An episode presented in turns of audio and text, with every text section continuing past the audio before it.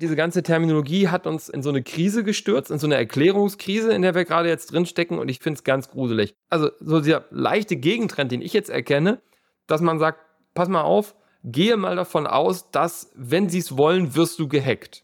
Also du kannst dich nicht dagegen schützen, gehackt zu werden, wenn es jemand wirklich will. Vertiefe dein Verständnis der digitalen Sicherheit mit Cybersecurity ist Chefsache.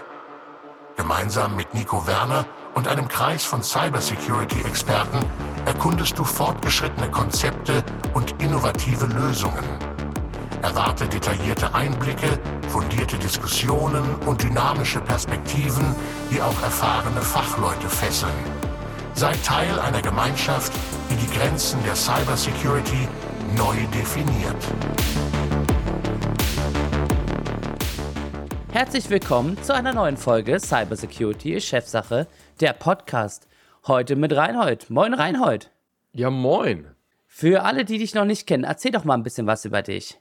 Ja, ähm, ich bin Reinhold Nafroth, der, der IT-Socializer. Vielleicht auf LinkedIn schon mal gesehen, gehört. Ähm, ich mache seit 25 Jahren IT, ähm, sehr, sehr breitbandig aufgestellt. Und ich sehe mich als, als Übersetzer. Ich sage immer, ich spreche fließend IT und ich äh, übersetze das gerne für dich. Ne? Und das bedeutet, dass ich für Menschen als IT-Entscheider dass ich denen dabei helfe, bessere Entscheidungen zu treffen, weil ähm, was mir die Vergangenheit gezeigt hat, ist, dass Projekte sehr oft einfach nicht gut laufen. Und zwar deswegen, weil derjenige, der es entscheiden musste, eigentlich gar nicht wusste, was er da entschieden hat. Und ähm, er konnte das auch gar nicht wirklich, weil es ihm eigentlich niemals jemand in seinen Worten erklärt hat. Wir wissen ja sehr oft, dass IT-Entscheider oft keine ITler sind. Ne? Das ist dann nochmal gerne mal der CFO oder wie auch immer, bei dem die IT mit angehängt ist. Und diesen Menschen muss man helfen, um ja, die, die Welt sicherer und besser zu machen. Ja, cool. Also ich habe dich ja auch genau über LinkedIn kennengelernt. Wir haben ja auch schon im Vorgespräch viel miteinander gequatscht. Wie ich dazu immer sage, genau das richtige Mindset, was ich eben halt auch selber vertrete. Einfach diese Offenheit, auch mal Themen kritisch anzusprechen und einfach seine Meinung zu geben. Und das ist ja auch genau das Konzept, was ihr ja auch beim D-Slam habt, wo es ja auch genau um diese Themen geht, einfach mal auch diese Security-Bubble von einer anderen Welt zu zeigen.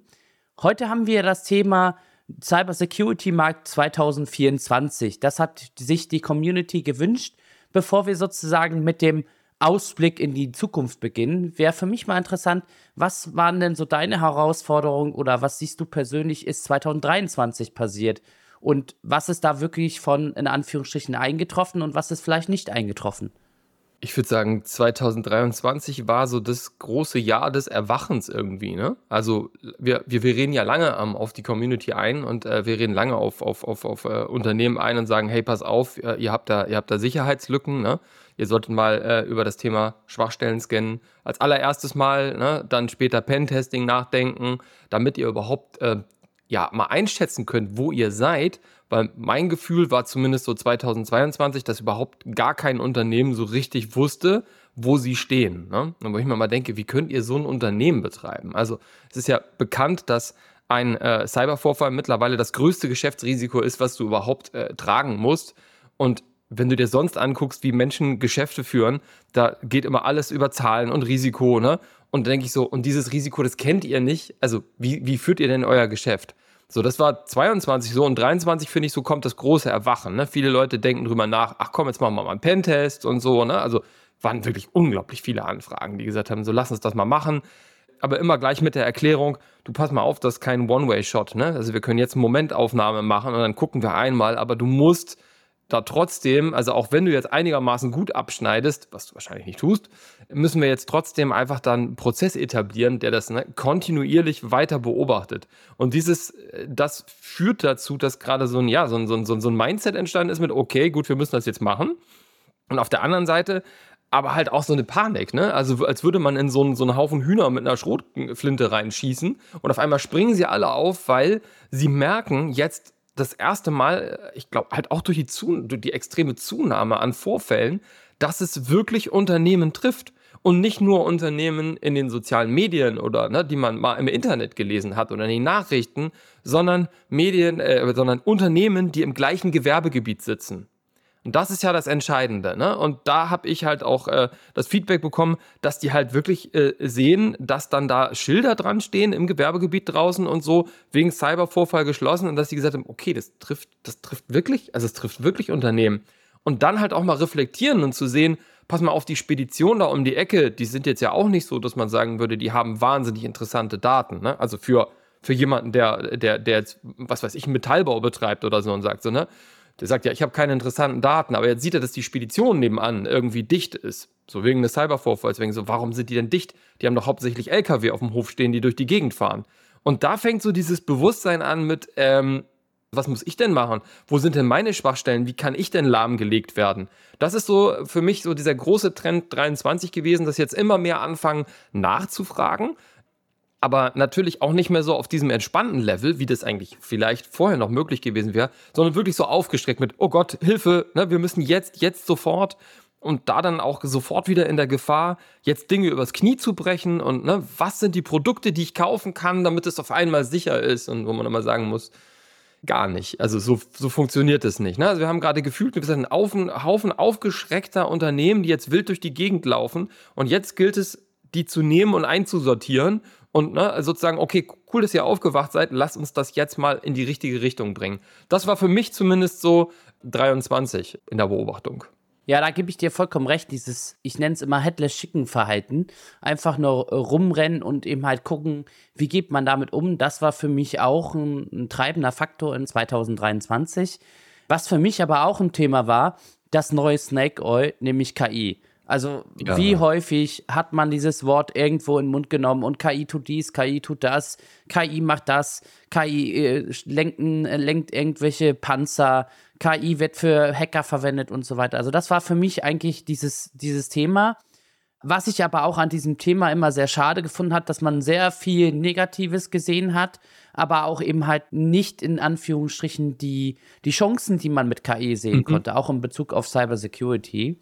Mhm. Das, das war so das, was ich äh, in Anführungsstrichen 2023 zusammenfassen kann. Und ich bin auch bei dir, dieser Hype, der sich da entsprechend entwickelt hat, wir brauchen jetzt irgendeine Lösung und müssen mal was einkaufen, der zeichnet sich jetzt auch im Negativen in 2024 ab, weil wenn wir jetzt mal sozusagen die Überleitung zu 2024 nehmen, es gibt eben halt viele Hersteller von Cybersecurity-Lösungen, die jetzt aufgrund des stagnierenden Marktes Mitarbeiter entlassen, die eben halt massiv Probleme haben, weil das Wachstum, was sie 2023 schon nicht hinlegen konnten, eben halt auch nicht dazu geführt hat, dass die Zahlen gestimmt haben. Und einige Großunternehmen, ich möchte jetzt ja auch keinen Namen nennen, kann jeder ja auch nachlesen, haben mhm. massiv Stellen abgebaut, weil dieser ja. ganze Lösungsmarkt eingebrochen ist.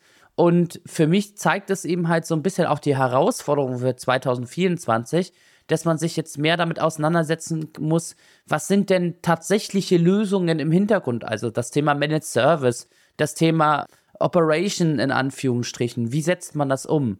Was denkst du zu diesem Thema? Also, wenn wir jetzt mal sozusagen die Brücke schlagen 2024, was sind so die Themen, die dir bisher aufgefallen sind? Ja, also wie schon gesagt hast, wir haben 23 den großen, den großen Hype gehabt. Ich finde, man hat auch gesehen, dieser Hype hat sich für mich auch in den Veranstaltungen, wenn man sich guckt, wie groß die Itza dieses Jahr war, da war ja wirklich, da war ja wirklich viel. Und ich bin der Meinung, auch mehr tatsächlich ja, Besucher, die nicht direkt aus der IT-Security kommen, sondern halt aus der IT und jetzt wirklich nach Lösungen gesucht haben trotzdem. Und eben das Bewusstsein, dass wir immer weniger technische Lösungen haben werden, sondern es geht immer mehr darum, sich vernünftig aufzustellen, eine vernünftige Beratung zu machen, eine IT-Security-Strategie aufzustellen und das Thema langfristig aufzunehmen. Und das ist natürlich unangenehm. Ne? Also es ist natürlich immer cool, auf irgendwas, ich sag mal ein Stück Hardware, eine Kiste drauf zu werfen, ein Produkt und zu sagen, das, das macht das jetzt. Ich finde immer ein schönes Beispiel, was man aus der, aus der eigenen, also aus der äh, echten Welt, hätte ich jetzt fast nehmen kann, ist so Thema Steuerberater. Da denkt sich jeder, es wäre total super, wenn ich eine Software hätte, die das alles könnte. Da würde ich dann ja auch Geld für bezahlen und dann bin ich safe. Aber ich glaube, jeder, der sich schon mal mit dem Thema beschäftigt hat, wird merken, du kommst um einen echten, um einen guten Steuerberater kommst du nicht drum rum. Und das Gleiche passiert jetzt eben halt auch in der IT-Security. Ich kann an Produkten kaufen, was ich will. Ich brauche trotzdem gute Berater, die mich da auf den richtigen Weg mitnehmen und die eben halt auch so Sachen, genauso wie, wie Mindset und Awareness, ne, mit verankern und dann eben halt auch einen kontinuierlichen Verbesserungsprozess, was die IT-Security angeht. Und das führt natürlich dazu, dass genau diese ganzen Hersteller von, ich sag, ich sag, ich sag es einfach mal so, Firewalls zum Beispiel, ne? dass einfach der, der x-te Hersteller von Firewalls sich jetzt einfach der Herausforderung stellen muss mit, okay, man braucht Firewalls. Also wo man nicht, wo man nicht kleinreden, man braucht sie. Aber wenn du die jetzt mal äh, konfrontierst, die einzelnen Hersteller, und sagst, was ist denn jetzt wirklich mal, also warum soll ich denn deine Firewall kaufen und nicht die von dem am Stand da hinten? Dann kommt da nichts raus, was mich überzeugt. Und wenn mich das schon nicht überzeugt, ne, dann, dann frage ich, wie man das nach draußen, also Menschen beibringen will, die es noch weniger verstehen von der Tiefe her. Und deswegen denke ich, es wird zu einer Konsolidierung kommen. Also wir werden da Zusammenschlüsse haben, wie sie ja damals auch überhaupt im Bereich äh, Hardware hatten, im Bereich Personal Computing. Ne? Also man denkt eben halt an, an, an, an Hewlett Packard oder ne, zum Beispiel oder an Siemens Nixdorf, Fujitsu Siemens, was auch immer. Ne? Es gab ja immer so Zusammenschlüsse. Und ich glaube, wir werden da jetzt auch ähm, bei, den, bei den Herstellern mehr und mehr ja, zu so einer Konsolidierung kommen, dass sich da jetzt zusammengeschlossen wird. Man hat das ja eh schon so, dass gewisse Marken nur von gewissen Distributoren verkauft werden. So, ne? Und irgendwie habe ich das Gefühl, dass das jetzt wahrscheinlich weiter zusammenwächst, um dort Wasserkopf zu reduzieren und diese Unternehmen einfach noch profitabel zu halten. Siehst du auch das Thema, dass die Awareness in den Vorständen und auch bei den Geschäftsführern eine andere ist? Ich habe immer wieder das Thema gesehen, auch gerade in Gesprächen mit unseren Kunden, Du hast ja auch schon erwähnt, zum Beispiel Allianz hat ja jetzt auch in der letzten Risikomatrix äh, Cybersecurity-Vorfälle als das höchste Risiko für ein Unternehmen deklariert, auch andere Bereiche schon. Ich sehe da auch so ein bisschen Umdenken im Management. Vorher war es so, dass viele sich immer gesagt haben, ja, okay, wir müssen irgendwie was machen und wie du schon gesagt hast, so ein bisschen Headless Chicken rumgelaufen sind. Inzwischen sehe ich das so ein bisschen anders. Also ich sehe viele Vorstände und auch viele Unternehmen, die sich A, entweder Berater reinholen, um ihr mhm. Management mhm. entsprechend aufzugleisen, oder B, eben halt sich dann eben halt Verstärkung holen, äh, indem sie sagen, es gibt jetzt eben halt ein, was weiß ich, VP Cybersecurity, ein Head of Cybersecurity oder auch ein CISO, der sich auch mit diesen Themen auseinandersetzt und das eben halt nicht nur aus diesem Angstgedanken her, ähm, heraus, sondern weil man wirklich festgestellt hat, dass das ein kritisches Thema ist und dass man sich eben halt auch mit dem Thema auseinandersetzen muss. Und was für mich da auch noch mit einschwingt, ist das Thema, ja, die Weiterbildung von den eigentlichen Mitarbeitern. Das ist ja auch ein Thema, was ich immer wieder auch im Podcast angesprochen habe, das Thema Fachkräftemangel wo ich immer wieder den Unternehmen sage, es gibt so viele Möglichkeiten, eure Leute weiterzubilden, weiterzuentwickeln. Warum wollt ihr immer die eierlegende Wollmilchsau suchen, wenn ihr nicht einfach die Experten im Unternehmen habt, die die Prozesse kennen, die das Unternehmen kennen, aber die vielleicht die Security nicht kennen. Aber das kann man eben halt entsprechend auch drauf bekommen. Wie siehst du das? Für mich geht das wieder in dieses KI-Thema zurück. Ne? Also das sind, wir, wir sprechen über das, was kann KI eigentlich wirklich leisten und wir setzen KI, also versuchen jetzt damit komplexeste Dinge zu lösen, also ne, an vielen Stellen. Aber ich denke mir immer, warum nutzen wir KI nicht mehr dafür, um simple Dinge wirklich zu lösen? Also ein Problem, was jede Firma hat, ist gefühlt Zeit. Also ne, die IT-Abteilung, die ist so groß, wie sie immer schon war. Also ne, viele Firmen, wollen wir jetzt auch mal Klartext reden, viele Firmen haben ja überhaupt keine IT-Security-Abteilung, sondern die haben eine IT-Abteilung. Und die hat immer schon ihre Aufgaben gehabt. So, und dann kam halt das ganze Thema Cloud auf einmal mit dazu. Das heißt, die haben mehr Aufgaben gemacht, dass sie nicht nur ihre Systeme verwalten müssen, sondern eben halt auch Schatten-IT eindämmen und Software-as-a-Service-Systeme halt mit verwalten mussten und Schnittstellen schaffen müssen. Und jetzt ist er halt so seit ein paar Jahren so, oh Gott, jetzt müssen, jetzt müssen die auch noch IT-Security machen. Und es sind alles die gleichen Leute und man hat nicht mehr dafür eingestellt meistens. Es sind immer noch, ne, immer noch die gleiche Anzahl. So, jetzt ist natürlich die eine Möglichkeit zu sagen, man stellt Leute dafür ein, was ich aber sehr, sehr schwierig finde. Also du kannst jetzt nicht, meines Erachtens nach, in jedem mittelständischen Unternehmen mit 50 Leuten irgendwie noch ein CISO einstellen. Das geht nicht. Das ist nicht machbar. Das ist auch bei 150 Mitarbeitern noch eigentlich nicht machbar. Also das wird, das, ne, das, das muss anders kommen. Also muss man seine Mitarbeiter, die man hat, die eh in dem Netz drin sind, die eh ähm, die IT verstehen, muss man jetzt dazu befähigen, das zu tun. Und das Lustige ist, ganz oft muss man die gar nicht befähigen, sondern man müsste denen einfach nur Zeit geben. Das ist das Ding. Jeder ITler, ich bin ja auch, ich bin ja auch kein, kein IT-Security-Mann aus der Tiefe, sondern ich komme aus der operativen IT. Ne? Ich habe einfach jahrelang Support gemacht, Rechenzentren betreut, ne, umgezogen. Also ich bin wirklich bin, bin ein Infrastrukturmann, aber natürlich hast du immer den, den, den Fokus auf die Sicherheit drauf. Und du könntest jederzeit sagen, alles klar, ich beschäftige mich da mehr mit. Ne? Also anstatt einfach Netzwerke zu bauen, Systemlandschaften zu bauen, gehe ich jetzt dahin, dass ich sie, dass ich sie härte ne? und dass ich mir angucke, wie die Dinger sind. Das ist eigentlich nur eine leichte Umfokussierung von den Skills her, aber ich bräuchte Zeit dafür und die habe ich nicht. Und statt dieses hochkomplexe Thema abzugeben, denke ich mir immer, nutzt doch KI dafür, um so Sachen wie Support. Das ist so ein riesengroßes Thema. Wir haben im Support, wir haben im Helpdesk immer noch so viel dumme Anfragen, Entschuldigung, dumme Anfragen nicht, aber es sind halt Anfragen, die, die viel Zeit fressen, Passwörter zurücksetzen. Warum setzen immer noch Administratoren Passwörter zurück am Telefon, nachdem sie angerufen werden? Ne? Das ist so, guck dir mal bei großen Managed Service Providern. Also ich hatte das Glück, für mehrere arbeiten zu dürfen und dort halt auch mal in die Tickets reingucken zu können und die auch mal wirklich zu sortieren und zu gucken, was fällt da eigentlich an an Arbeiten. Ne? Und da sehe ich so viel unnötiger Kram. Also wie viel ist davon wirklich relevant und braucht wirklich einen, einen guten Berater, einen guten Supporter? Weil für einen Supporter ist für mich nichts anderes als ein Berater des Anwenders in dem Fall. Oder wo kann ich das vereinfacht machen? Also man sieht es ja auch in den, in den Chatbots, ne, die teilweise schon auf Webseiten sind. Manchmal sind die ja auch echt gut. Also wenn ich zum Beispiel gucke, ich kann, ich kann mittlerweile meine Bankverbindung ne, mit dem Chatbot bei meinem Mobilfunkprovider wechseln. Da brauche ich niemanden mehr für zu sprechen ne, der diese langweilige Arbeit macht, die dann auch noch fehleranfällig ist, wenn er das eintippen muss. Und die Tatsache, dass sowas durch Chatbots erledigt werden kann, zum Beispiel, ne, ist so eine Sache, lasst uns einfach versuchen, mehr Zeit für die Leute zu schaffen, dass die sich dieser Aufgabe annehmen können. Weil es ist auch eine interessante Aufgabe. Den meisten macht das Spaß und also das ist das Feedback, was ich auch oft bekomme. Die IT-Abteilung würden sich der Sache annehmen, wenn sie Zeit hätten. Also lasst uns KI gerne dafür einsetzen, um einfach, ja, wirklich unliebsame Aufgaben wegzuschaufeln. Auch ein Riesen-Hype-Thema in den letzten Jahren ist dieses Thema Zero Trust beziehungsweise Zero Trust Networks. Mhm. Für mich mhm. ja auch immer so ein Bullshit-Thema, wo man auch so ein bisschen Fleisch an den Knochen braucht. Jetzt mhm. vor kurzem gab es eine Studie vom Gartner, die gesagt haben, bis heute sind irgendwie ein Prozent der Unternehmen auf so eine Infrastruktur gewechselt und sie denken, bis 2026 soll 10 Prozent sein. Was hältst du von dem ganzen Zug Zero Trust oder den Hype um Zero Trust? Ja, es ist einfach, es ist also tatsächlich nach, nach draußen in meiner Wahrnehmung als, als Berater, als, als, als Vermittler, ne, ist es wirklich, ist es eine Katastrophe. Klar, wenn man es auseinander nimmt, ist Zero Trust, hat nichts mit Trusted Advisor zu tun, oder, ne, so zum Beispiel. Also Leuten, die nicht da drinne stecken, verwischen wir die Vokabel Trust gerade mit allem Möglichen, ne? Und das ist, das, das führt zu, ja, die sagen ja, was soll ich jetzt machen? Also, soll ich dir jetzt vertrauen? Soll ich meinem Dienstleister vertrauen? Soll ich niemandem vertrauen?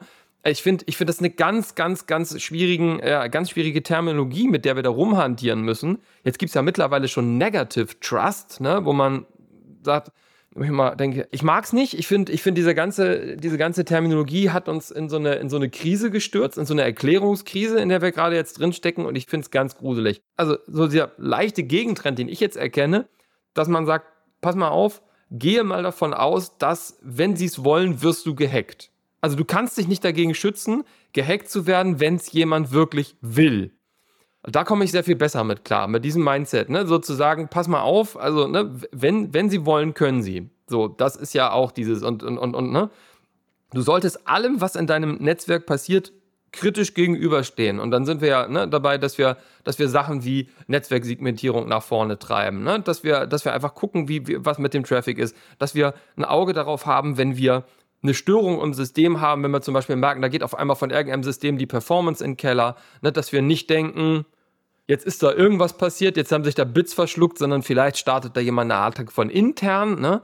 Und überhaupt dieses Bewusstsein, dass Attacken von intern kommen können, finde ich einfach viel schöner als Zero Trust. Also einfach zu sagen, die Gefahr ist gar nicht nur da draußen, sondern sie ist auch da drin. Wir haben tatsächlich letztes Jahr beim D-Slam auf der Bühne, da war der Teuger äh, Zina und der hat äh, über das Thema gesprochen, wie das auch mit Personal zusammenhängt. Also, weil er gesagt hat, die Menschen, die du einstellst, ne, die sind, die sind extrem verantwortlich für den Grad deiner Sicherheit, deiner IT-Security. Also Menschen mit Integrität einzustellen. Und wenn man das dann so in diesen Kontext bringt mit, ne, so, sieh, sieh zu, dass du, dass sich die Grenzen verschoben haben. So, ne, und dass Angriffe nicht von außen kommen, dann finde ich das sehr viel besser erklärt als dieses, als dieses Zero Trust Buzzword. Bin ich absolut bei dir. Was ich bei Zero Trust auch so ein bisschen fälschlich finde, ist, dass es dadurch, dass es ja zwar schon in Anführungsstrichen Unternehmen gibt, die das hart beschrieben haben oder auch mhm. Vereine, die das hart beschrieben haben, verwendet trotzdem jeder seine eigene DNA in dem Thema. Also es gibt ja, ja keine Norm, Nein. die sagt, das ist jetzt Zero Trust. Und das, glaube ich, ist der, für mich das größte Thema an diesem Zero Trust Hype. Wenn wir das wirklich mal in eine feste Norm bringen würde oder jeder versteht unter Zero Trust das Gleiche, dann glaube ich, hat das schon einen sinnvollen Ansatz, äh, unabhängig wie dieser Ansatz eben halt auch aussieht. Aber dadurch, dass jeder da seine eigenen, äh, in Anführungsstrichen, Schäfchen damit ins Trocken bringen möchte, beziehungsweise damit auch Produkte verkaufen möchte, ist, glaube ich, genau das hinderlich. Und da bin ich auch bei dir genau diese Diskussion mit Huawei zum Beispiel in Deutschland einzusetzen oder auch nicht. Ich war damals einer der wenigen, der gesagt hat, pass auf, es ist doch vollkommen egal, ob wir Huawei einsetzen oder nicht. In jedem Produkt kann ein Killswitch verbaut sein. Wer sagt das, dass es nicht bei einem großen amerikanischen Hersteller genauso ist? Wir können das einfach nicht wissen selbst wenn Quellcodes veröffentlicht werden, wissen wir auch, dass das auch immer eine, in Anführungsstrichen das Risiko geben kann. Und deswegen muss man eben halt in, in Anführungsstrichen das Risiko hinnehmen und sagen, ich muss eben halt mir drumherum im, im Prinzip im Defense in Depth System überlegen, wie kann ich sozusagen meine Zwiebelschalen drumherum bauen, damit falls mal was passieren sollte mit meinem Huawei mit meinem amerikanischen Hersteller, dass ich trotzdem in Anführungsstrichen es mildern kann. Sicher, zu 100% gibt es sowieso nicht auf der Welt. Und ich glaube, das ist eben halt so ein bisschen das Problem, was viele in ihrem Mindset mit drin haben. Die wollen immer 100% sicher haben. Das gibt's aber nicht. Das ist eben halt so ein Irrglaube, der seit Jahren immer vorangetrieben wird. Mhm. Ich finde es ich find's schön, dass so der, der, äh, also diesen Trend, wenn man den, äh, bei einigen Unternehmen langsam schon sehen kann, die sagen, okay, also wenn wir gehackt werden wollen, also wenn man das wirklich will, dann, dann passiert das, dann wird das passieren. Man sollte, was ich mal sage, du kannst dich nicht davor schützen, gehackt zu werden, du kannst dich aber davor schützen, ein unnötig leichtes Opfer zu sein. So, ne? Das, das ist ja der, das Eigentliche. Also wenn man, ich sag mal im Vergleich auch gerne, wenn es darum geht, dass ein Einzelhaus in ein Einzelhaus eingebrochen werden soll, dann kannst du noch so viel Rollläden und noch irgendwas machen. Wenn du mal im Urlaub bist und niemand da ist und die das ausgespäht haben, dann werden sie da irgendwann irgendwie reinkommen, wenn sie es wirklich wollen. Aber das andere, wir befinden uns ja meist nicht in der Situation. Die meisten Unternehmen nicht. Die meisten Unternehmen wohnen gefühlt in einem, ja, in, in einem Mehrfamilienhaus, ne? Und da ist es Mehretagenhaus und da ist es einfach so, dass die durchgehen und sich die Türen angucken und wenn du da einfach schon äh, ein vernünftiges Schloss und, ein, und, und, und einen Sicherheitsbeschlag dran hast, draußen, dann bist du schon nicht mehr attraktiv. Dann gehen sie zu demjenigen, der einfach noch den Standard vom Vermieter da hat und öffnen da. Und dieses Bewusstsein, ne, also nicht zum unnötig leichten Opfer zu werden, das finde ich extrem wichtig, ist ein schöner Trend, also weil man, den man wirklich weiter verfolgen kann. Und dann auch dieses ganze Thema, ich, ich stelle immer diese Ohnmacht wieder fest. Also ich bin ja auch im Bereich Incident Response mit unterwegs und ich finde diese Ohnmacht immer so krass, weil erst denken die so, ja okay, dann ist das eine, dann ist vielleicht das eine gehackt worden und sind Daten, aber dann kann ich ja den Rest ne, noch benutzen.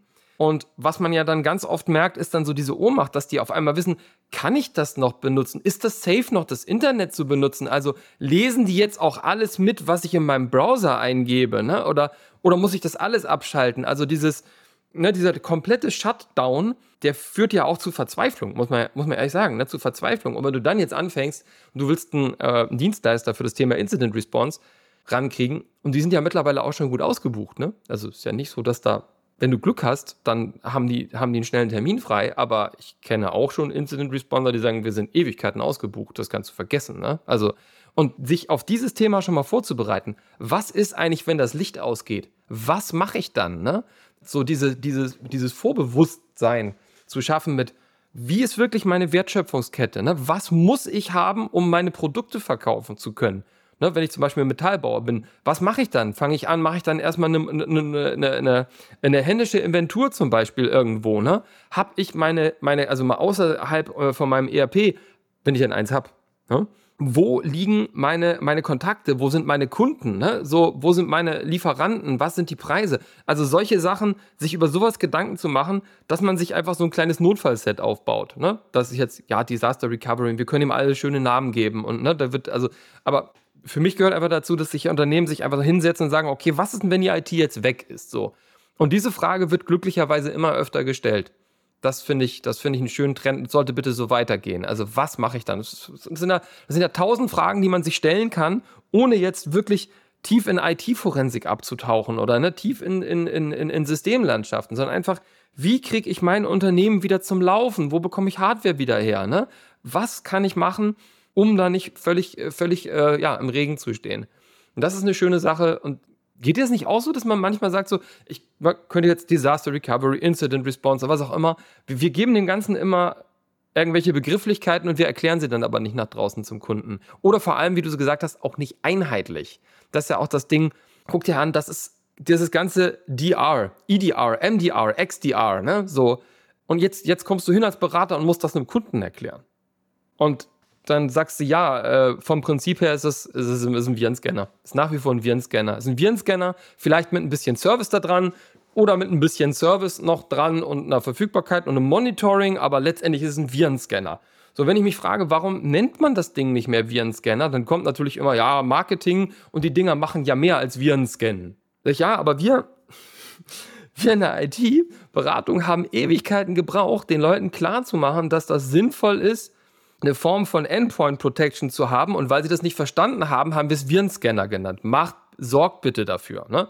Da haben wir die drauf eingeschworen. So, jetzt heißt das überall nur noch Endpoint Protection. Das haben wir dann auch noch irgendwie rübergezogen. Und jetzt ist, wie gesagt, ER, MDR, XDR. Und die denken sich immer, ja, was, was ist denn das? Was soll ich, was soll ich denn da jetzt kaufen? Ja, das ist ein Virenscanner. Ich meine, wir benennen das Klopapier doch auch nicht um, weil man mehr als sich den Arsch damit abwischen kann. Weißt du? So, machen wir ja auch nicht. Ne? So, das, das ist so Sachen, da verlieren wir die Kunden regelmäßig durch unsere Begrifflichkeiten, die wir uns da reinhacken. Und denke ich, so ist niemandem mitgeholfen. Ne? Also wirklich niemandem. Da bin ich absolut bei dir. Äh, ein passendes Wort finde ich da das Zitat von Manuel Autuk in, in unserem gemeinsamen Podcast, der gesagt hat, die Glitzer-Hypes äh, die mhm. da so entsprechend mhm. äh, vorangetrieben werden. So sehe ich das auch. Viel ist einfach Marketing-Bullshit. Man muss irgendwie das Kind neu benennen, damit es eben halt besser ankommt. Deswegen mag ich dieses auch nicht mit, das Produkt kann KI. Ja, was bedeutet denn eben halt KI? Zum Beispiel im 7-Sock-Umfeld. Alle werben jetzt, wir können KI und das ist so geil und hin und her. Am Ende musst du trotzdem noch ma manuell die Parser anpassen. Am Ende musst du trotzdem noch deine Use Cases machen. Das ja. ist nicht so, dass da eine KI kommt und sagt, zack, und äh, alles ist äh, fertig. Und da sind wir wieder bei diesem Thema Usability versus Security. Das erwähne ich immer wieder, auch bei meinen Kunden. Du kannst äh, in Anführungsstrichen die geilste Usability haben. In Anführungsstrichen, du klickst zweimal und dann hast du alles. Da mhm. hast du aber eben halt keine Security. Aber Richtig. auch umgekehrt, du kannst eben halt die großmögliche Sicherheit haben mit zwei Faktoren, mit dreimal Passwort ändern und hast du nicht gesehen dann denken sich eben halt die Leute, was soll ich mit dem Scheiß und suchen sich eben halt andere Lösungen. Und ich glaube, mhm. In dem jetzigen Markt ist es genau durch diese Glitzer-Hypes dazu gekommen, dass viele einfach versuchen, ähm, ihr Produkt noch besser dastehen zu lassen und noch besser zu verkaufen, mit noch mehr Features zu, zu ballern. Aber am Ende des Tages, wie du schon gesagt hast, brauchst du auch jemanden, der das einsetzen kann. Also jemanden, der das dann zum Beispiel als Managed Service betreibt, weil das eigene Unternehmen das nicht kann. Oder wenn es das eigene Unternehmen dann macht, dann brauchst du ihm halt auch ein gutes Konzept dahinter. Weil nur Sicherheit dadurch zu bekommen, dass du irgendeine Software oder Hardware kaufst, ist eben halt auch ein Trugschluss. Da bin ich dann wieder bei diesem Thema, dass du für ein gutes Sicherheitskonzept eben halt Menschen, Prozesse, Technologien und das im Einklang mit dem Unternehmen brauchst. Und nicht einfach nur, mhm. ich habe jetzt eine Firewall und damit bin ich sicher, sondern sich eben halt auch darüber Gedanken machen musst. Und wenn wir schon bei diesem Thema sind, in Anführungsstrichen diese Hypes, dann ist für mich das nächste Thema, was auch 2024 betrifft, das Thema Gesetze, Regularien in der EU. Jeder redet über NIST, jeder redet über DORA, über den Cyber Resilience Act, über den AI Act. Also es gibt ja mhm. gefühlt dieses Jahr so viele Dinge, die Unternehmen mhm. betrachten müssen, wo mich auch schon einige Unternehmen darauf angesprochen haben und gesagt haben, Nico, was mache ich denn jetzt überhaupt? Ne? Zum Beispiel Beispiel Dora. Da ist ja erstmal die erste Hälfte veröffentlicht worden. Die zweite Hälfte kommt ja erst noch. Das heißt, jemand, der dir jetzt erzählt, ich bin Dora-compliant oder ich, oder ich in Anführungsstrichen bestehe Dora, der kann es ja gar nicht bestehen, weil noch nicht gar nicht, weil noch gar nicht alles veröffentlicht ist. Aber zur Hälfte bestehe ich, ja, ja. Ja, genau, zur Hälfte besteht man's. Der andere Punkt ist eben halt, dass eben halt auch ein Unternehmen sich da jetzt Gedanken machen muss, wie gehe ich eben halt mit diesem ganzen Thema um? Dass diese Gesetze sinnvoll und wichtig sind, ich glaube, da müssen wir beide nicht drüber sprechen. Wie es umgesetzt wird, das ist sicherlich noch ein Thema, habe ich auch mit Manuel drüber gesprochen, auch wie es hier in Deutschland passiert, wo wir definitiv noch nachsitzen müssen. Aber am Ende des Tages ist jedes, jede Richtlinie besser als gar keine Richtlinie. Was ich da jetzt aber so ein bisschen als Problem sehe, ist, dass einfach jetzt diese ganze Masse auf einen draufknallt und viele Unternehmen gar nicht mehr wissen, wie sie damit umgehen wollen. Und, und dann eben halt die Hersteller das Thema aufnehmen und sagen, mit uns bist du DORA-compliant, mit uns machst du dies besser, mit uns machst du das besser. Aber die Kunden in Anführungsstrichen, die kommen ja zu einem Unternehmen, weil sie selber es nicht können, weil sie selber es nicht wissen oder selber keine Kapazitäten haben. Und dann kommen sie in diesen ich nenne es mal Haifischbecken Cybersecurity-Markt, wo einfach gefühlt so viele Unternehmen miteinander irgendwie um den Kunden buhlen, um dann eben halt entsprechend äh, das Geschäft zu machen. Wo ich schon seit Jahren plädiere, lass uns gemeinschaftlich alle Cybersecurity-Experten als Alliance auftreten, weil es gibt so viel am Markt zu tun. Da muss sich nicht der andere vor dem anderen verstecken. Wir haben so viele Dinge zu tun. Was wir aber damit machen, ist den Markt kaputt, indem der nächste Quacksalber auf den Markt kommt oder das nächste Unternehmen, das sagt, ich kann das und dann kläglich beim Kunden scheitert und der Kunde das nicht weiß. Bestes Beispiel, du hast am Anfang erwähnt, das Thema Pentesting. Da ist mir wirklich letztes Jahr die Wutschnur geplatzt bei vielen Kunden, was da als Pentest verkauft worden ist. Einfach nur so ein Nessos-Scan gemacht, Bericht hingeschickt und dafür musste man 20.000 ja, ja. Euro bezahlen. Nein. Äh, wie, wie, willst du da eben halt auch ne, ja. einen Trust in, in den Unternehmen erzeugen, wenn es leider auch Menschen in diesem Security-Bubble gibt, die da eben halt auch so einen Scheiß fabrizieren? Natürlich, wir haben das, wir haben das Problem, hätte ich fast gesagt, das Problem ist Kapitalismus. Das ist gerade ein Supermarkt. Da kannst du super Geld mitmachen. Ne? Und das wird ja an vielen Stellen auch gemacht. Und was du sagst, diese Verwässerung, ne, die, die, geht ja, die geht ja weit über die Branche hinaus. Also guck dir nochmal, wenn du jetzt mal anguckst auf, auf YouTube, ne, die ganzen, ganzen Influencer überall, ne, da kommt ja diese, diese VPN-Werbung jetzt immer, die sie mit reinbringen. Und da erzählen Menschen, die keine Ahnung davon haben, wirklich keine Ahnung in vielen Fällen, erzählen, du musst dir jetzt ein VPN zulegen und dann bist du sicherer unterwegs. Und da, wo ich mir immer denke, so, puh, nein. Also steht auch in den Kommentaren gerne mal wieder drunter. Also, nee, ist nicht so.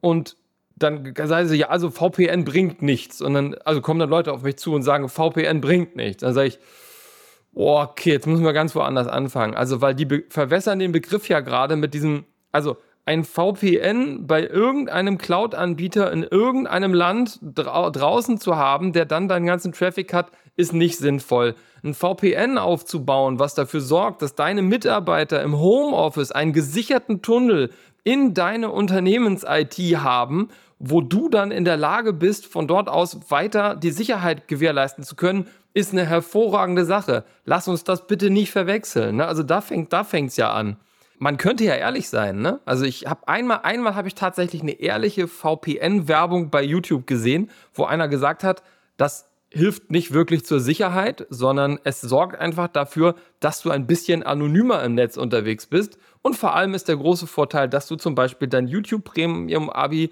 dann für wenige Lira in der Türkei abschließen kannst. Und das, das sind die, ne? Oder dass du einfach Dinge sehen kannst, die du sonst aufgrund von länderspezifischen ja, Ausgrenzungen nicht sehen würdest. Das ist der Vorteil, aber das ist halt nichts mehr, was sich gut verkaufen lässt. Sicherheit lässt sich gut verkaufen. Und das ist aber das Problem. Wir haben zu viel Schlangenöl auf dem Markt. Sicherheit ist ein, ist ein geiles Ding.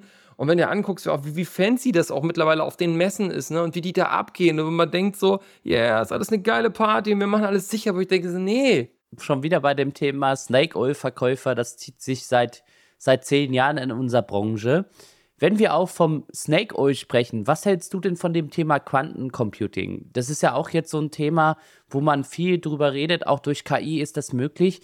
Siehst du das als möglichen Trend in 2024? Noch lange nicht, noch lange nicht. Also ich habe tatsächlich ja, äh, dadurch, dass ich ganz gute Verbindungen zur IBM habe, ne, äh, war ich auf der IBM Think äh, in, in Frankfurt und hatte dort das Vergnügen, mit der ganzen IBM Quantum Crew sprechen zu können. Ne? Und äh, kenne die mittlerweile von mehreren Veranstaltungen. Und das sind, das sind Enthusiasten, die da an was irre coolem dran sind. Also ich finde das ganze Prinzip vom, vom Quantencomputer absolut faszinierend. Das ist ja wirklich der Wahnsinn, was da, was da geschieht. Aber das ist noch so im Experimentierstadium drin. Ne? Also ja, das Ding kann jetzt Faktorisierung und kann damit theoretisch ne, ähm, halt RSA knacken. Ja. Aber wir sind da noch sehr theoretisch unterwegs. Also es ist noch nicht, dass es wirklich eine Gefahr ist. Nicht so, nicht so richtig. Und wenn es eine ist, dann haben sie es nicht unter Kontrolle, weil interessanterweise hatte ich halt auch, wie gesagt, da die Möglichkeit, die Fragen zu stellen. Und da ist es ja so, dass du bei einigen diese, diese Quantencomputer nutzen kannst über so ein Interface, was die haben. Ne? Also die haben so ein Framework und dann kannst du eine Aufgabe erstellen, die der Quantencomputer dann abarbeitet. So, da gibt es so Toolkits. Und da können sie auch die Inhalte, also die überprüfen die Inhalte nicht. Das heißt, du könntest theoretisch hingehen und dir da irgendwas zusammenbauen, was dann gegen irgendeine Verschlüsselung schießen würde, könntest du machen und sie könnten das nicht sehen. Das mag ein Sicherheitsrisiko sein, aber ähm, Quantencomputing so nicht. Das Einzige, was halt ist, ist so dieses, diese, dieser Gedanke mit dem Quantum Safe, ne? dass wir uns drüber nach. Also äh, bisher haben wir mal gesagt, alles das, was verschlüsselt ist, das ist verschlüsselt. So, ne? Alles, wo RSA drauf ist, Dankeschön, fertig, das ist sicher. Und das ist ja auch immer noch so, aber man geht ja davon aus, der, dass jetzt die Daten abgesammelt werden können und später mit Quantencomputern dann entschlüsselt werden können. Und das ist ein Szenario, da muss ich auch sagen, da bin ich, bin ich raus, keine Ahnung. Ne? Also die äh, legen ja auch immer zu, die bekommen immer mehr Qubits, die bekommen immer mehr Power, da wird extrem viel reingesteckt, aber noch nicht. So, Nichtsdestotrotz ist es natürlich sinnvoll, jetzt zu sagen, ja, ich mache mir schon mal Gedanken, dass ich vielleicht stärkere Verschlüsselung einsetze, also RSA mit einer höheren Bitrate zum Beispiel. Das, das ist, ist, eine Idee, aber ich kann auch nicht abschätzen. Und wie gesagt, da bin ich nicht tief genug drin, Experte, um zu sagen, ob das nicht auch wieder eine Geldmacherei ist, um ganz ehrlich zu sein. Weil das würde ja auch wieder bedeuten, dass du alle Verschlüsselungen anpassen musst. Da muss wieder wahnsinnig viel Geld ausgeben, da werden Projekte angestoßen. Und ich kann dir gerade nicht sagen, ob das dann sinnvoll ist oder ob das dann auch heißt, ne, gesagt, wir setzen dann die nächste Verschlüsselung ein und die ist dann in fünf Jahren wieder obsolet. Ich kann es dir nicht sagen. Also das ist wirklich tatsächlich, wir, wir haben gesagt, wir, wir, machen, wir wagen einen Blick in, in, das Jahr 2024, aber ich glaube, dieser Blick geht weit über 2024 hinaus und das ist wirklich, also meine Glaskugel ist gerade in der Reinigung. Ich habe keine Ahnung, wo das hingeht. Ja, absolut bin ich auch bei dir. Ich glaube nicht, dass wir davon viel 2024 sehen werden, auch wenn das immer vermischt wird mit KI, also dass KI die Förderung in Anführungsstrichen von diesem ganzen Quantencomputing ist. Aber ich glaube, auch das ist ein Thema, was noch weit in der Zukunft liegt. Aber wenn wir mal schauen, in Anführungsstrichen, dein Fazit für 2024, was denkst du, sind die Themen ganz kurz und knapp, ähm, wo du sagst, die werden wir 2024 noch sehen? Ich hoffe, dass wir die Passwörter ein bisschen mehr zu Grabe tragen können. Also ich gucke auf das ganze Thema Passkeys, sehe ich mit viel Optimismus gerade entgegen. Also vor allem seitdem Apple das ja in ihren aktuellen Betriebssystemen integriert hat. Und ich glaube, die sind ja immer Innovationstreiber. Ne? Und das Thema ist ja nicht neu, muss man sagen. Ne? Das ist, ist ja seit PGP wissen wir eigentlich, wie das, wie das Ganze laufen sollte. Das jetzt auf Passwörter anzuwenden mit dem privaten und dem äh, öffentlichen Schlüssel äh, ist, eine, ist eine super Idee, finde ich gut. Und dadurch, dass Apple das jetzt integriert hat, denke ich, wird das auch stark nach vorne gehen. Ne? Also das, es kann ja nicht lange dauern, bis Microsoft da jetzt nachziehen muss. Ne, bis, und, und, wenn wir dann das schaffen, von Passwörter auf Passkeys umzustellen an vielen Stellen, dann haben wir richtig was gewonnen. Damit ist natürlich das Thema IT-Security jetzt nicht erledigt, aber was sich dadurch, glaube ich, äh, eindämmen lässt, sind diese massiven Data Breaches. Ich glaube, dass das dagegen wirklich gutes Mittel ist. Weil Passwörter sind, sind ja ein Thema. Ich selbst versuche Leute ständig darüber äh, ja, zu motivieren, da mal ranzugehen an das Thema. Und dann stellt man ja fest, Passwortmanager sind schon gut, aber auch noch nicht das Wahre. Und ich glaube, diese ganze Geschichte mit den Passkeys, das ist schon, das ist ein richtig guter Trend. Und wenn wir das ein bisschen mehr vorantreiben können in 24, dann machen wir den Hackern das Leben sehr, sehr viel schwerer. Ja, ich danke dir auf jeden Fall, Reinhold, für deinen Einblick in Anführungsstrichen 2024, so die Herausforderung, die du siehst. Ich glaube, es gibt viele spannende Snake Oils noch dieses Jahr, wo wir sicherlich mhm. noch drüber sprechen werden. Aber ich möchte hier auch nochmal sagen, und das sage ich immer wieder, lass uns einfach gemeinsam schauen, dass wir diese Snake Oils schnell identifizieren und auch einfach den Leuten mitgeben, dass das entsprechend auch von unserer Bubble, der Security-Bubble in Anführungsstrichen, auch schnell identifiziert wird. Somit würde ich sagen, das war's von der heutigen Folge vom Cybersecurity ist Chefsache, der Podcast. Und ich wünsche euch noch einen schönen Tag und wir hören uns in der nächsten Folge vom Podcast. Bis dann. Tschüss. Ja, das war's auch von meiner Seite. Ähm, ich würde euch noch gerne einladen. Und zwar, wenn ihr sagt, das Thema IT-Security ist für euch total interessant und ihr habt keinen Bock mehr auf Snake Oil reinzufallen und ihr wollt mit Leuten wie dem Nico und mir ins Gespräch kommen und es gibt noch viele, viele andere da draußen, dann kommt gerne am 4. Juni nach Leipzig zum D-Slam. Da machen wir nämlich genau das, eine Veranstaltung, die genau das fokussiert. Weg mit dem Schlangenöl und äh, ein bisschen mehr Real Talk. Vielen Dank. Das war wieder eine spannende Folge von Cyber Security ist Chefsache mit deinem Gastgeber Nico Werner. Wir hoffen, du hast neue Erkenntnisse und Anregungen mitgenommen, die deinen Arbeitsalltag in der Welt der digitalen Sicherheit bereichern. Vergiss nicht, unseren Podcast zu abonnieren, zu liken und mit deinen Freunden und Kollegen zu teilen. Bis zum nächsten Mal. Bleib sicher und vernetzt.